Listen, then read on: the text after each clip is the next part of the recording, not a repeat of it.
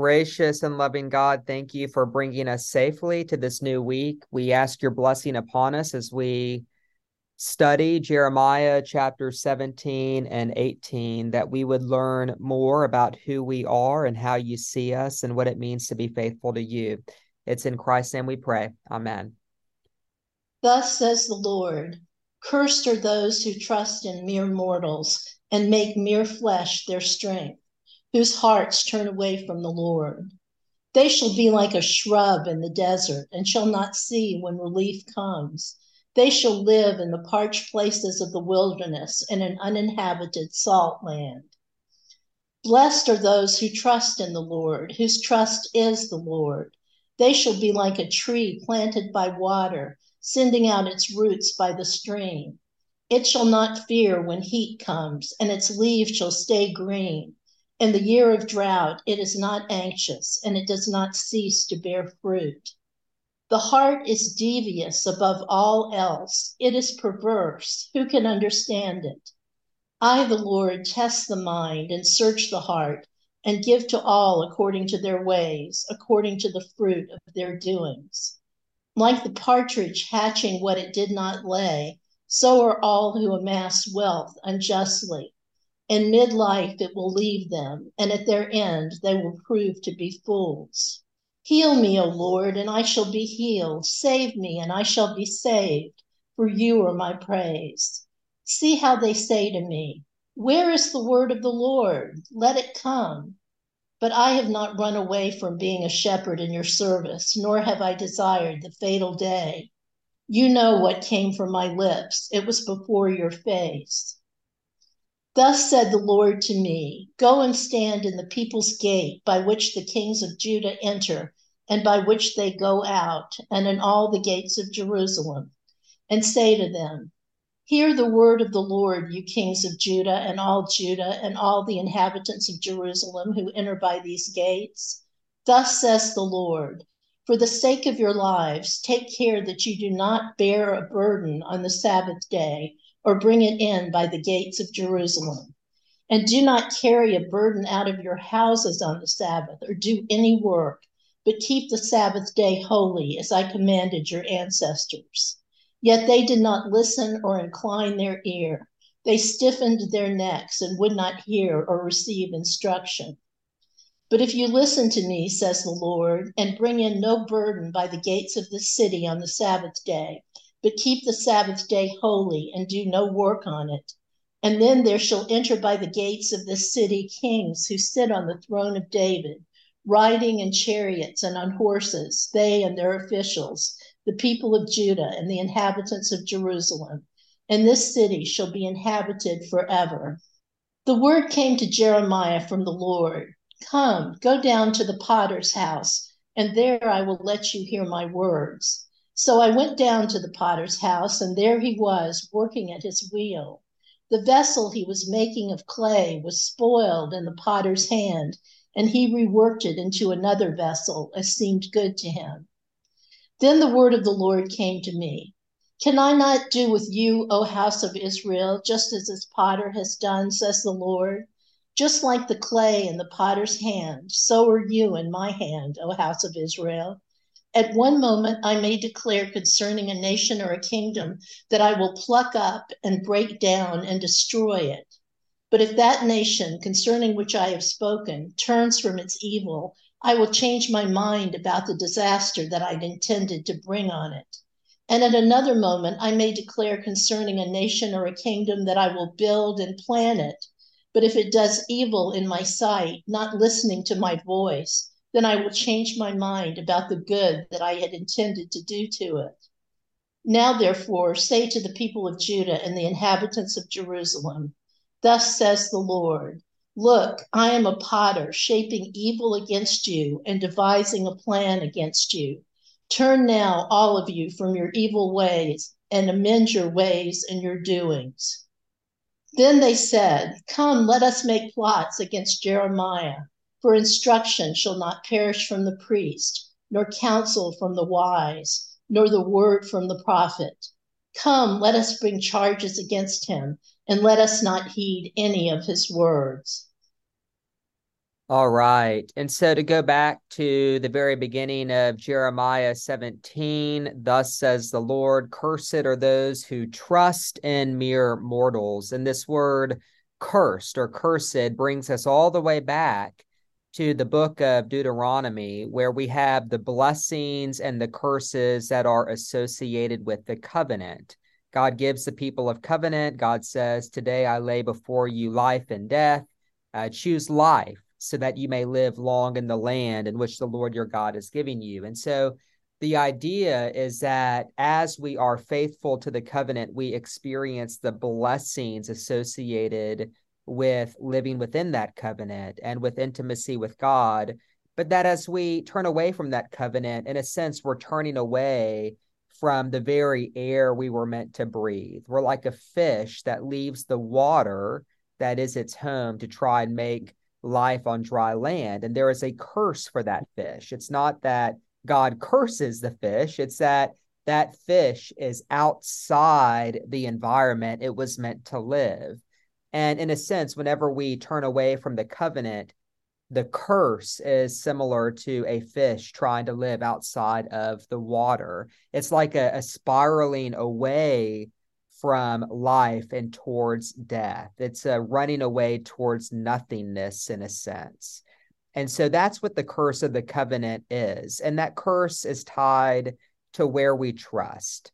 And here, cursed are those who trust in mere mortals and who don't make their trust in the Lord. And Jeremiah's complaint, as we've done this study, is that the people are trusting in just about everything but the Lord, right? They are trusting in Baal and false gods. They are trusting in temple rituals. They are trusting in military alliances with foreign nations. They are trusting in false prophets, right? It's like they're trusting everybody, but the God who calls them into a covenant and who gives them life.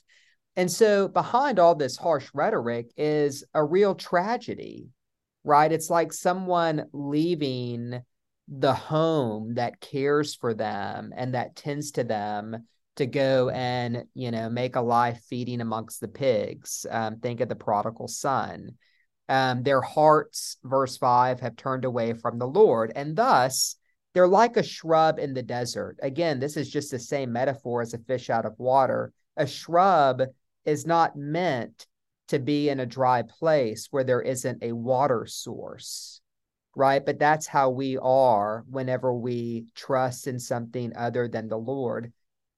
And there's this very interesting line about they shall not see relief when it comes.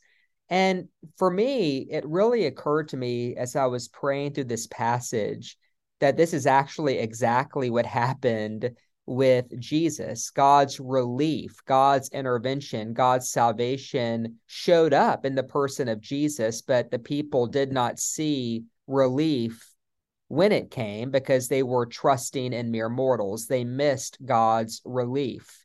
Um, but the same thing happens with us, right? Whenever our trust is not in the Lord, we often miss uh, the very gift that God sends to us. Uh, in contrast to the curse of those who trust in mere mortals, Jeremiah says, Blessed are those who trust in the Lord, and then says they're like a tree planted by streams of living water. This is almost a direct quote of Psalm 1. And so I haven't done a lot of research on the author of Psalm 1 and Jeremiah. Uh, most likely the authors are very different, but that this was a popular metaphor used by prophet and king and and priest alike during the time because it's a powerful metaphor that there's a difference between being a tree that's planted by a living stream where we can put our roots down deep into the source of nourishment and then being a shrub in the wilderness right uh, the shrub in the desert has to rely on the fickleness of the outside rain if it's going to get any water uh, it has no access to a water source where it can draw in times of drought and times of um, you know good times. Um, but if you're planted by a, a, stream of water, it doesn't matter if there's a drought. You still have the water source. You can put your roots down deep.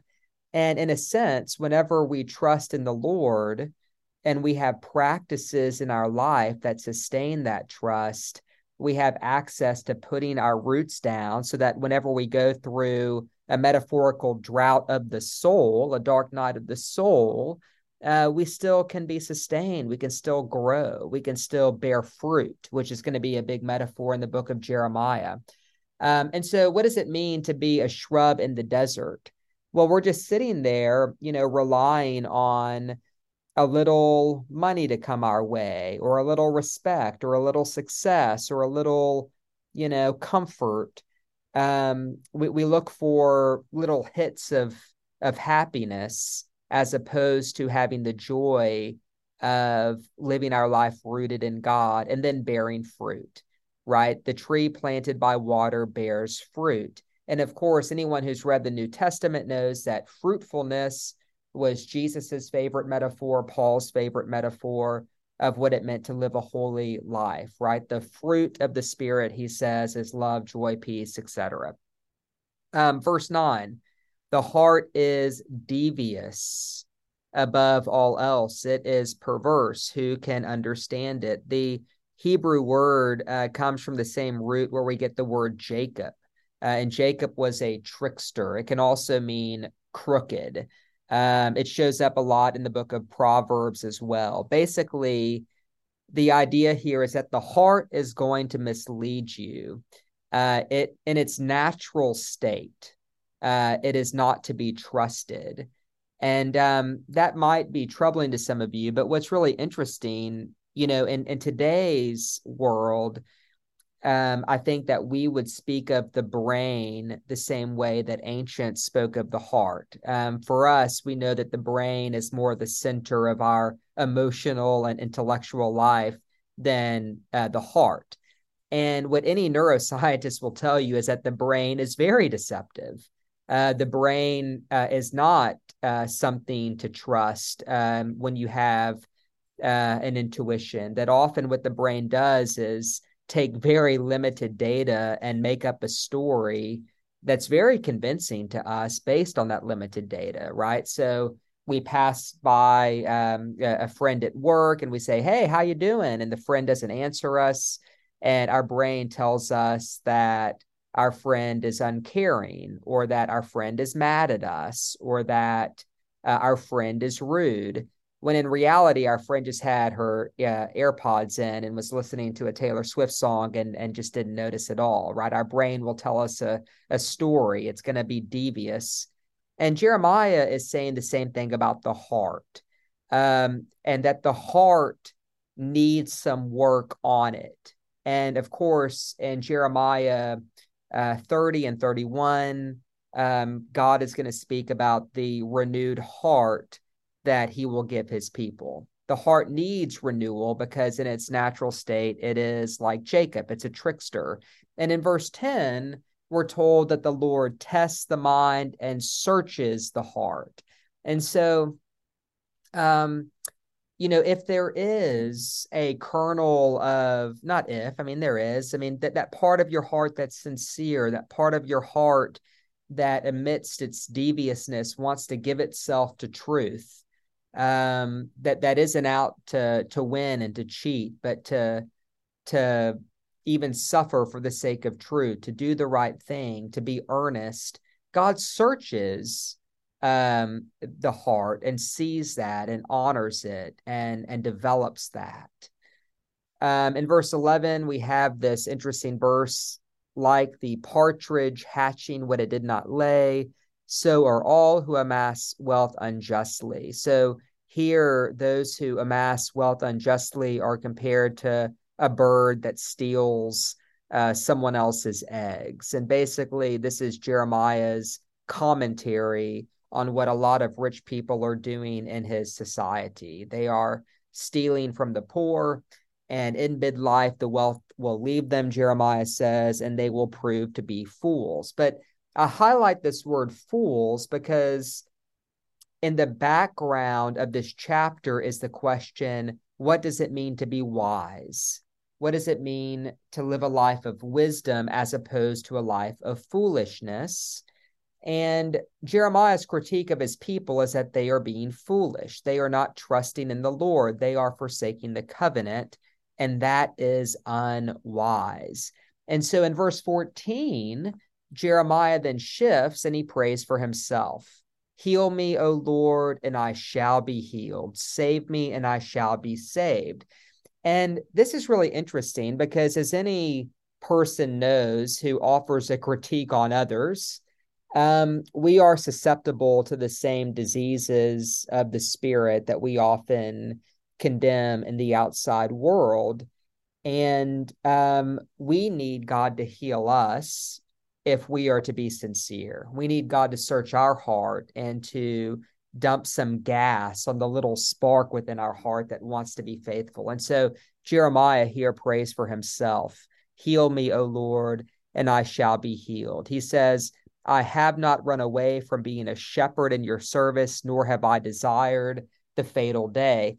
And this is a little dig, I think, towards Jonah, because uh, Jonah literally did run away from being a shepherd in God's service.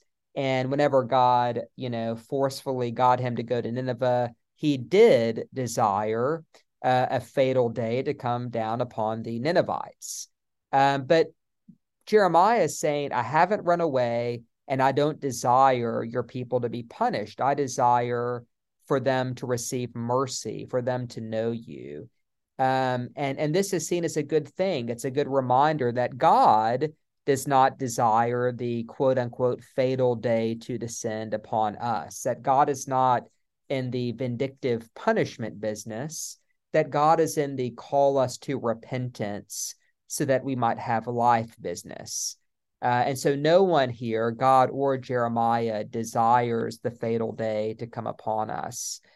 Um, then Jeremiah is sent to the people's gate. Um, Jerusalem was a fortified city, and the people's gate was where king and commoner alike would enter. And so, it was the perfect place to communicate to the powerful and the commoners alike and essentially, Jeremiah's message is that they need to honor the Sabbath day, um, to cease bearing burdens on the Sabbath, to cease doing work, uh, and to trust uh, in God by keeping the Sabbath. And this is interesting. Um, you know, Jeremiah and God are very big here on keeping the Sabbath, not doing any work. And um, in his context, this is a way of trusting in God, right? The idea of the Sabbath, you know, the Sabbath really has two rationales in the Old Testament. One in Genesis, it's tied to creation. The other in Exodus, it's tied to God's redemption or salvation. And so we honor the Sabbath to remember that God is the creator and that God is the savior. And um, the people's failure to honor the Sabbath is really the fruit of their failure to trust in the Lord, right? They're trusting in their work, they're trusting in themselves, they're trusting in, you know, I mean, w- whenever you don't trust in the Lord, you have to be really busy. And and God is calling them to slow down, to to to honor the Sabbath as an expression of their trust that he will protect them. Uh, but they're not doing that. But um, I, I think that to offer you a window into why the Pharisees really got so mad at Jesus, right? Because the Pharisees, they pulled a 180 and they did honor the Sabbath. They honored the uh, the letter of the law. And whenever Jesus healed on the Sabbath, whenever he permitted his disciples to pluck the heads of grain on the Sabbath, they got deeply, deeply offended and it was one of the reasons they did not see God at work in Jesus. And so the Pharisees, right, they had this tradition where they had read the prophet Jeremiah and they knew the story of uh, God's people not honoring the Sabbath and then Babylon sweeping in to take them into exile. And so the Pharisees' story was that if we honor the Sabbath even more strictly, then maybe God will not let Rome prevail, right? Because Rome was the new Babylon in Jesus's day. And so, you know, the the Pharisees missed it, just like the ancient Israelites missed it. Um, failing to honor the Sabbath or becoming an obnoxious fundamentalist about the Sabbath, um, they're both ways of of really not trusting in God if you think about it. Um, um, you know, one is the behavior of the younger brother in the parable of the prodigal son. One's the behavior of the older brother. Uh, the Pharisees didn't trust in God; they trusted in the Sabbath, uh, and and so we honor the Sabbath not because we trust in the Sabbath. We honor the Sabbath because we trust in God, and so that's what Jeremiah is calling the people to. Uh, and the question is for us: What does it mean for us to honor the Sabbath? Uh, and we honor the Sabbath because we want God to shape us. And that brings us to Jeremiah 18 and this image of the potter's house, where we are likened to clay. And the thing about clay is that it will be molded by something. And so we like to think in our society that we get to mold ourselves, that we get to form ourselves. Not so um, you know, if you just kind of live your your normal life in our culture, you'll be molded by the media, you'll be molded by advertisers, you'll be molded by your family, you'll be molded by your friends, you'll be molded by the news station you watch. Because the truth is, like all of us, you are clay. You will be worked into some sort of vessel. And the question is not will we be molded, but who will mold us?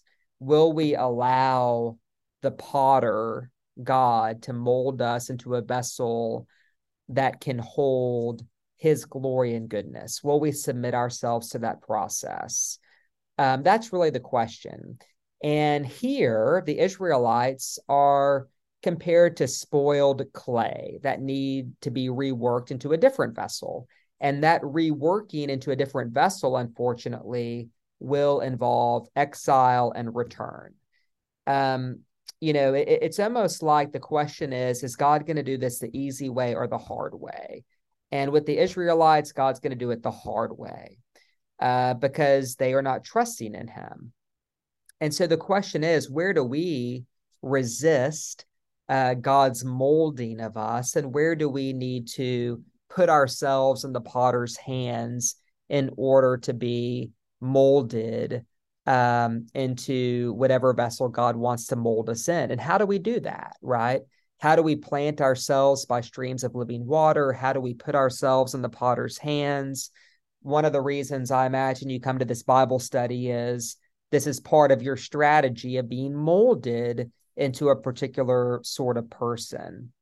Um, but the Israelites don't want to do that. And so God says that he is going to shape uh, a plan against them, which will involve exile. So Jeremiah says all of this uh, at the people's gate. Okay. So this is a very public sermon, it's a very public message. Actually, um, there's the people's gate, then there's the the potter's house. So two different locations. But the idea is basically the same that Jeremiah is delivering this news to very powerful people and then what do they do? They say, Thank you, Jeremiah. That is very wise. We will implement all of your recommendations and here um, have a meal on us. No, they say, Come, let us make plots against Jeremiah. Um, let us bring charges against him and let us not heed any of his words. Basically, they say, Jeremiah, we want nothing to do with you. You've got a bad attitude you're a naysayer. Everything's fine. You're very negative, Jeremiah. And because you are a nuisance, uh, we are going to punish you. And, um, you know, that's why I would never want Jeremiah's job. Um, maybe I maybe I do have a job like Jeremiah's. I don't really know. I, I think being a rector and a priest is not the same as being a prophet. Um, so I'm going to say I don't have Jeremiah's job, but I would not want Jeremiah's job because uh, no one ever says thank you to Jeremiah for his truth telling. He has a pretty miserable experience, and the people, upon hearing his message, want nothing to do with it.